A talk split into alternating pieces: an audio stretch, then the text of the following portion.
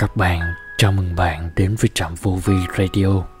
Hôm nay Trạm Vô Vi Radio hân hạnh chia sẻ cùng các bạn một bài viết được đăng trên trang Facebook cá nhân của anh Bùi Ngọc Việt. Bài viết mang tựa đề Chuyện của cây, của đất, của người và của trực giác. Sau đây là toàn bộ nội dung bài viết. Chuyện của cây, của đất, của người và của trực giác. Bạn biết không, khi trồng một cái cây, mình thường để tâm nhìn cái cây, rồi đưa mắt nhìn tổng thể cái vườn.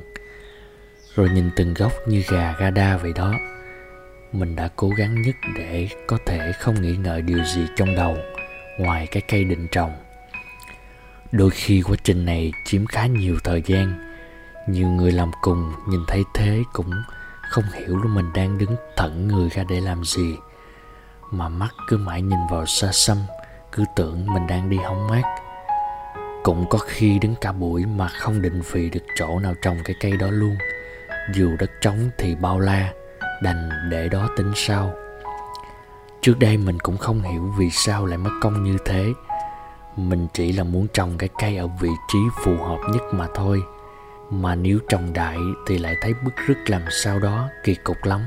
Mà cũng vì cái thực tế ấy, cái tánh mình thích đổi dời sau quá trình trồng cây, đổi dời nhiều lần thì các bạn ấy cũng được trồng theo cách như thế và thích nghi và phát triển bền vững nhất. Bền vững là vì dù qua nhiều lần đổi dời của mình và của người khác, các bạn ấy phần lớn đứng yên tại chỗ, cười hi hi. Cho dù có những lúc thiếu người chăm sóc hay bị sâu bọ tấn công thì các bạn ấy vẫn luôn tự thân vượt qua.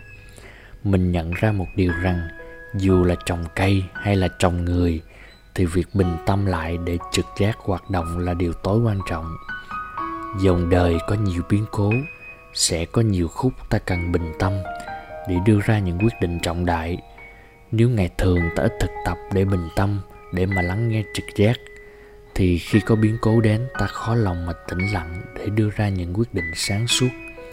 Khi ấy, cái bản ngã sẽ hoàn toàn dẫn dắt mình đi điều đó sẽ dẫn ta đi vào bế tắc.